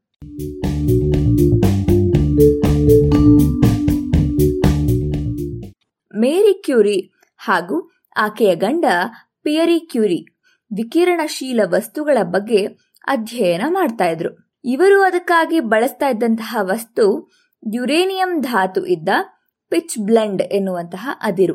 ವಿಕಿರಣಶೀಲತೆ ಎನ್ನುವುದು ಪರಮಾಣುವಿನ ಗುಣ. ಹೀಗಾಗಿ ಯಾವುದೇ ವಸ್ತುವು ಸೂಸುವ ವಿಕಿರಣವು ವಿಶಿಷ್ಟವಾಗಿರುತ್ತೆ. ವಿಕಿರಣವನ್ನ ಅಧ್ಯಯನ ಮಾಡೋದ್ರಿಂದ ಈ ವಸ್ತುವಿನ ಪರಮಾಣುಗಳ ರಚನೆಯನ್ನ ತಿಳಿಯಬಹುದು ಅನ್ನುವಂತಹ ತರ್ಕ ಇತ್ತು. ಕ್ಯೂರಿ ದಂಪತಿಗಳು ಇದು ನಿಜವಾ ಅಂತ ಪರಿಶೀಲನೆ ಮಾಡ್ತಾ ಇದ್ರು. ಪಿಚ್ ಬ್ಲೆಂಡ್ನಲ್ಲಿ ಯುರೇನಿಯಂ ಧಾತುವಿನ ವಿಕಿರಣಶೀಲ ಸಮಸ್ಥಾನಿಗಳು ಇವೆ ಅನ್ನೋದನ್ನ ಇವರು ಪತ್ತೆ ಮಾಡಿದ್ರು. ಸಂಸ್ಕರಿಸಿ ಉಳಿದ ಪಿಚ್ ಬ್ಲೆಂಡ್ನಲ್ಲಿ ಇನ್ನೂ ಒಂದಿಷ್ಟು ವಿಕಿರಣ ಉಳಿದದ್ದು ಕಂಡುಬಂತು. ಈ ವಿಕಿರಣ ಯುರೇನಿಯಂ ಸೂಸುತ್ತಿದ್ದಂತಹ ವಿಕಿರಣಕ್ಕಿಂತಲೂ ಬೇರೆಯದೇ ಶಕ್ತಿಯಾಗಿದ್ದವು. ಅಂದರೆ ಇವು ಬೇರೆ ಪರಮಾಣುಗಳದ್ದು ಅಂತ ಊಹಿಸಿ ಹುಡುಕಾಟ ಮುಂದುವರೆಸಿದ್ರು. ರೇಡಿಯಂ ಅನ್ನ ಪತ್ತೆ ಮಾಡಿದ್ರು. ಆದರೆ ರೇಡಿಯಂ ಅನ್ನ ಸಂಸ್ಕರಿಸಿ ಉಳಿದ ತ್ಯಾಜ್ಯಗಳಲ್ಲಿಯೂ ಸಹ ವಿಕಿರಣ ಹಾಗೆ ಉಳಿದಿತ್ತು. ಇದನ್ನು ಸಂಸ್ಕರಿಸಿದಾಗ ದೊರೆತದ್ದು ಇನ್ನೂರ ಒಂಬತ್ತು ಪರಮಾಣು ತೂಕ ಇರುವಂತಹ ಪರಮಾಣು. ಅದನ್ನ ಹೊಸದೊಂದು ಧಾತು ಅಂತ ಗುರುತಿಸಿ ಪೊಲೋನಿಯಂ ಅಂತ ಹೆಸರಿಸಿದ್ರು. ರಷ್ಯಾ ದೇಶಕ್ಕೆ ಸೆಡ್ಡು ಹೊಡೆಯುವುದಕ್ಕೆಂದೇ ಮೇರಿ ಕ್ಯೂರಿ ಈ ಧಾತುವಿಗೆ ತಮ್ಮ ತವರಾದ ಪೋಲ್ಯಾಂಡಿನ ಹೆಸರನ್ನ ಇಟ್ಟಿದ್ರು. ಆಗ ಪೋಲ್ಯಾಂಡ್ ಅನ್ನ ರಷ್ಯಾ ಆಕ್ರಮಿಸಿಕೊಂಡಿತ್ತು. ಹೀಗಾಗಿ ರಷ್ಯಾದಿಂದಲೇ ಪಿಚ್ ಬ್ಲೆಂಡ್ ಬಂದಿದ್ರು ತಮ್ಮ ದೇಶದ ಹೆಸರನ್ನೇ ಈ ಹೊಸ ಧಾತುವಿಗೆ ಮೀರಿ ಕೊಟ್ಟಿದ್ರು. ಪೊಲೋನಿಯಂ ಒಂದು ಬಹಳ ಅಪರೂಪದ ಧಾತು. ಎಷ್ಟು ಅಪರೂಪ ಅಂದ್ರೆ ಪಿಚ್ ಪ್ಲಾಂಟ್ನಲ್ಲಿ ಒಂದು ಟನ್ ಅದಿರನ್ನ ಸಂಸ್ಕರಿಸಿದ್ರು ಕೇವಲ ಕೆಲವು ಮಿಲಿಗ್ರಾಂಗಳಷ್ಟು ಮಾತ್ರ ಕ್ಯೂರಿ ಪಡೆದಿದ್ರು. ಅಷ್ಟು ಅಪರೂಪದ ಧಾತು ಇದು. ಇಷ್ಟು ಅಪರೂಪವಿರುವುದರಿಂದಲೇ ಇದು ನಮ್ಮ ದೇಹಕ್ಕೆ ಒಂದಿಷ್ಟು ಪ್ರಯೋಜನವಿಲ್ಲದಂತಹ ವಸ್ತು. ಯಾವುದೇ ಜೀವಿಯಲ್ಲಿಯೂ ಸಹ ಇದು ಇರೋದಿಲ್ಲ. ಇನ್ನು ಭೂಮಿಯಲ್ಲಿಯೂ ಸಹ ಅಪರೂಪವೇ. ಆದರೆ ಧಾತು ಪಟ್ಟಿಯಲ್ಲಿ ಇದಕ್ಕೊಂದು ವಿಶೇಷ ಸ್ಥಾನ ಇದೆ. ಯಾಕಂದ್ರೆ ಅತಿ ಭಾರಿಯಾದ ನಿಸರ್ಗದಲ್ಲಿ ಸಹಜವಾಗಿ ದೊರೆಯುವ ಧಾತುಗಳ ಸೀಮೆ ಇದು. ವಾಸ್ತವವಾಗಿ ಪೊಲೋನಿಯಂ ಅನ್ನ ಲೋಹ ಅನ್ಬೇಕೋ ಅಥವಾ ಅದು ಸಿಲಿಕಾನ್ನಂತೆ ಅರೆ ಲೋಹವೋ ಅನ್ನುವಂತಹ ಅನುಮಾನ ಇನ್ನೂ ಇದೆ. ಉಷ್ಣತೆ ಹೆಚ್ಚುತ್ತಾ ಹೋದ ಹಾಗೆ ಇದರ ವಿದ್ಯುತ್ ವಾಹಕ ಗುಣ ಕಡಿಮೆಯಾಗ್ತಾ ಹೋಗುತ್ತೆ. ಹಾಗಾಗಿ ಇದನ್ನ ಲೋಹವಂತ ಹೇಳ್ಕೊಳ್ತಾರೆ. ಆದರೆ ಹಾಗೆ ಇದು ಲೋಹದಂತೆ ತಟ್ಟೆಗಳನ್ನಾಗಿ ಅಥವಾ ತಂತಿಗಳನ್ನಾಗಿ ರೂಪಿಸಲು ಬಾರದಂತಹ ವಸ್ತು. ಹೆಚ್ಚೆಂದ್ರೆ ಅತಿ ತೆಳ್ಳಗಿನ ಪೊರೆಯಂತ ವಸ್ತುವಾಗಬಹುದು ನೋಡಿ. ಅಂದರೆ ಅಷ್ಟು ಪ್ರಮಾಣದಲ್ಲಿ ಇದನ್ನ ಪಡೆಯಲು ಸಾಕಷ್ಟು ತಿಣುಕಾಡಬೇಕಾಗಿರೋದ್ರಿಂದ ನಮ್ಮ ನಿತ್ಯ ಜೀವನದಲ್ಲಿ ಇದು ಬಳಕೆಗೆ ಬರೋದಿಲ್ಲ.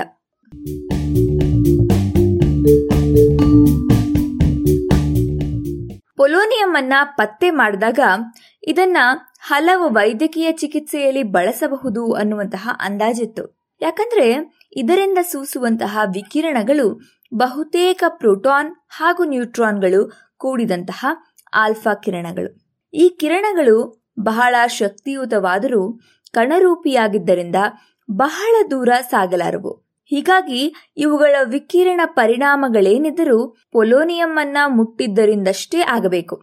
ಲಿಟ್ವಿನೆಂಕೋ ಸಾವಿಗೆ ಇದುವೇ ಕಾರಣ ಅನ್ನುವಂತಹ ಸತ್ಯ ಬಯಲಾಗಿದ್ದಕ್ಕೆ ಪೊಲೋನಿಯಂನ ಈ ಗುಣವೇ ಕಾರಣ. ಯಾಕಂದ್ರೆ ಆತನ ಪ್ರತಿಯೊಂದು ಅಂಗದಿಂದಲೂ ಪೊಲೋನಿಯಂ ಸೂಸುವ ಕಿರಣಗಳಂತಹ ಕಿರಣಗಳು ಸೂಸುತ್ತಾ ಇದ್ವು. ಆತ ಮುಟ್ಟಿದ್ದ ಪ್ರತಿಯೊಂದು ವಸ್ತುವಿನಲ್ಲಿಯೂ ಈ ವಿಕಿರಣಗಳು ಕಾಣಿಸಿಕೊಂಡಿದ್ವು. ಇದೊಂದು ವಿಶಿಷ್ಟ ವಿಷ. ಯಾಕಂದ್ರೆ ಇದರ ವಿಷ ಪರಿಣಾಮ ಅದರ ವಿಕಿರಣಗಳಿಂದ ಆಗುತ್ತೆ. ಇದರ ಪಕ್ಕದಲ್ಲೇ ಇರುವ ಥಾಲಿಯಂ ಸೀಸದಂತಹ ವಸ್ತುಗಳಂತೆ ದೇಹದ ಜೈವಿಕ ಪ್ರಕ್ರಿಯೆಗಳಲ್ಲಿ ಪಾಲ್ಗೊಳ್ಳುವುದರಿಂದ ಅಲ್ಲ. ಜೊತೆಗೆ ಈ ವಿಷ ಸಿಗೋದು ಸಹ ಅಷ್ಟು ಸುಲಭವಲ್ಲದ ವಿಚಾರ. ಇದು ಏನಿದ್ರೂ ಪರಮಾಣು ಬಾಂಬ್ಗಾಗಿ ಯುರೇನಿಯಂ ಅಥವಾ ಪ್ಲುಟೋನಿಯಂ ಅನ್ನ ಸಂಸ್ಕರಿಸುವ ವೇಳೆ ಸಿಗುವಂತಹ ವಸ್ತು. ಪ್ರಪಂಚದಲ್ಲಿ ತಯಾರಾಗುವಂತಹ ಪ್ರತಿ ಮಿಲಿಗ್ರಾಂ ಪೊಲೋನಿಯಂನ ಲೆಕ್ಕವನ್ನ ನಿಖರವಾಗಿ ಇಡಲಾಗುತ್ತೆ. ಹೀಗಾಗಿ ಈ ವಿಷವನ್ನ ಬಳಸಿದ್ದಾರೆಂದ್ರೆ ಅಂಥವರಿಗೆ ಇದು ದೊರೆಯುವಂತಹ ರಾಜಕೀಯ ಆಸರೆ ಸಹ ಇರಬೇಕು ಅನ್ನೋದು ಸ್ಪಷ್ಟ. ಇಂತಹ ಅಪರೂಪದ ವಿಷವನ್ನ ಬಳಸುವ ಸಾಹಸವನ್ನ ಮಾನವನ ಹುಚ್ಚು ಮನಸ್ಸಷ್ಟೇ ಮಾಡಬಲ್ಲದು. ಹೌದು. ಪೇಪರ್ ಹಾಗೂ ಇತರೆ ಉದ್ಯಮಗಳಲ್ಲಿ ಘರ್ಷಣೆಯಿಂದ ಉಂಟಾಗುವ ಸ್ಥಾಯಿ ವಿದ್ಯುತ್ ಅಥವಾ ಸ್ಟಾಟಿಕ್ ವಿದ್ಯುತ್ ಅನ್ನ ಕಡಿಮೆ ಮಾಡಲು ಪೊಲೋನಿಯಂ ಅನ್ನ ಬಳಸ್ತಾರೆ. ಇದರಿಂದ ಸೂಸುವಂತಹ ಆಲ್ಫಾ ಕಿರಣಗಳು ಇಂತಹ ವಿದ್ಯುತ್ತನ್ನ ನಿಷ್ಕ್ರಿಯಗೊಳಿಸುವುದರಿಂದ ಪೇಪರ್ ಅನ್ನ ಪೊಲೋನಿಯಂ ಬಳಿದ ಉಪಕರಣವೊಂದರ ಮೂಲಕ ಹಾಯುವಂತೆ ಮಾಡಿ ಅದರ ಮೇಲಿರಬಹುದಾದಂತಹ ಸ್ಟಾಟಿಕ್ ವಿದ್ಯುತ್ತನ್ನ ಕಡಿಮೆ ಮಾಡಬಹುದು. ಇದರ ಹೊರತಾಗಿ ಈ ವಿಶಿಷ್ಟ ವಿಷ ಬಳಕೆಗೆ ಬರೋದು ಕೇವಲ ಅಪರಾಧಗಳಲ್ಲಿ ಅಷ್ಟೆ. ಅದು ಬಹಳ ನಿಗೂಢವಾದ ಅಪರಾಧಗಳಿಗಾಗಿ ಮಾತ್ರ.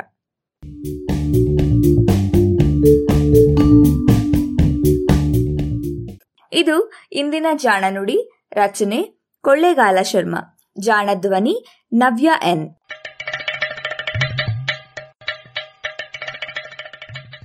ಜಾಣ ಬಗ್ಗೆ ಸಲಹೆ, ಸಂದೇಹಗಳು ಇದ್ದಲ್ಲಿ ನೇರವಾಗಿ ಒಂಬತ್ತು, ಎಂಟು ಎಂಟು, ಆರು ಆರು, ನಾಲ್ಕು, ಸೊನ್ನೆ, ಮೂರು, ಎರಡು, ಎಂಟು ಈ ನಂಬರಿಗೆ ವಾಟ್ಸಪ್ ಮಾಡಿ ಇಲ್ಲವೇ ಕರೆ ಮಾಡಿ.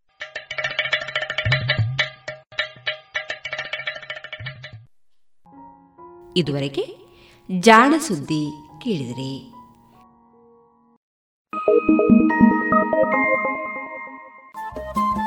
ರೇಡಿಯೋ ಪಾಂಚಜನ್ಯ ತೊಂಬತ್ತು ಬಿಂದು ಎಂಟು ಎಫ್ಎಂ ಸಮುದಾಯ ಬಾನುಲಿ ಕೇಂದ್ರ ಪುತ್ತೂರು. ಇದು ಜೀವ ಜೀವದ ಸ್ವರ ಸಂಚಾರ.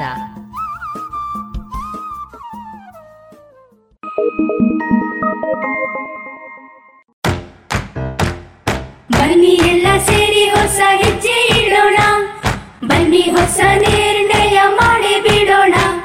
ಮಾಸ್ಕ್ ಹಾಕದಿದ್ರೆ ದೂರೋಣ. ಹೇ, ಕರೋನಾವನ್ನು ತಡೆಯೋಣ. ನಾವೆಲ್ಲರೂ ಮಾಡುವ ಸಂಕಲ್ಪ. ನಾವೇ ಭರವಸೆ ನೀಡೋಣ.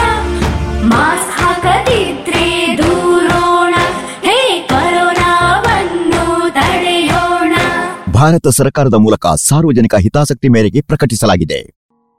ಇನ್ನು ಮುಂದೆ ರೋಶನಿ ಮಣಿಮುಂಡ ಅವರ ಹಾಡುಗಾರಿಕೆಯಲ್ಲಿ ಶಾಸ್ತ್ರೀಯ ಸಂಗೀತ ಕಚೇರಿ ಪ್ರಸಾರವಾಗಲಿದೆ. ಇವರಿಗೆ ವಯಲಿನ್ನಲ್ಲಿ ಸಹಕರಿಸಲಿದ್ದಾರೆ ವಿದ್ವಾನ್ ಬಾಲರಾಜು, ಮೃದಂಗದಲ್ಲಿ ವಿದ್ವಾನ್ ಬಾಲಕೃಷ್ಣ ಹೊಸಮನೆ, ಘಟಂನಲ್ಲಿ ಶ್ರೀವತ್ಸ ಹಾಗೂ ಮೋರ್ಸಿಂಗ್ನಲ್ಲಿ ಅಮೃತನಾರಾಯಣ.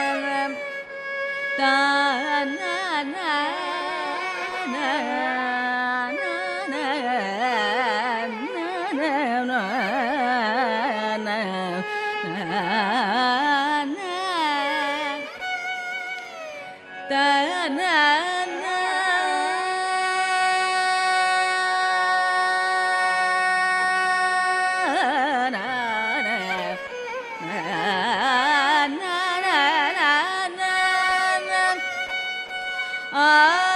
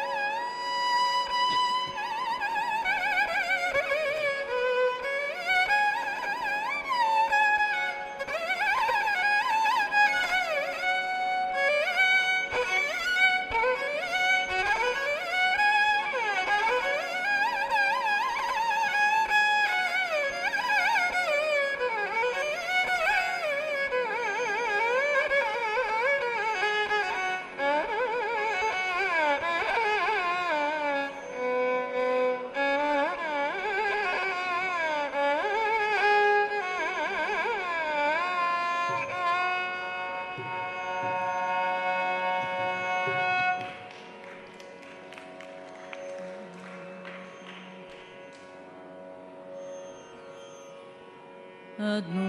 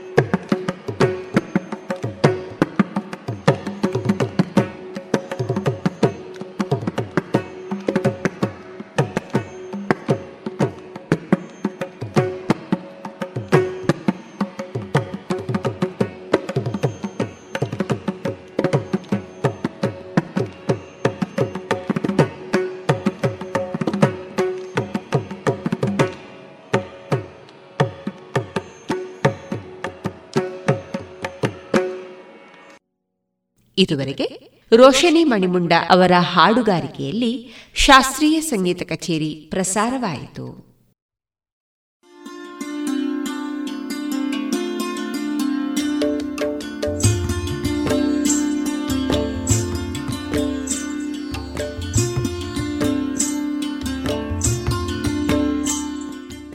ರೇಡಿಯೋ ಪಾಂಚಜನ್ಯ ಸಮುದಾಯ ಬಾನುಲಿ ಕೇಂದ್ರದಿಂದ ನಿಮ್ಮ ಕಾರ್ಯಕ್ರಮಗಳು ಪ್ರಸಾರವಾಗಬೇಕೆ? ಹಾಗಿದ್ದರೆ ನಮ್ಮನ್ನು ಸಂಪರ್ಕಿಸಿ. ನಮ್ಮ ದೂರವಾಣಿ ಸಂಖ್ಯೆ ಸೊನ್ನೆ ಎಂಟು ಎರಡು ಐದು ಒಂದು, ಎರಡು ಒಂಬತ್ತು ಎಂಟು ನಾಲ್ಕು ಒಂಬತ್ತು ಒಂಬತ್ತು.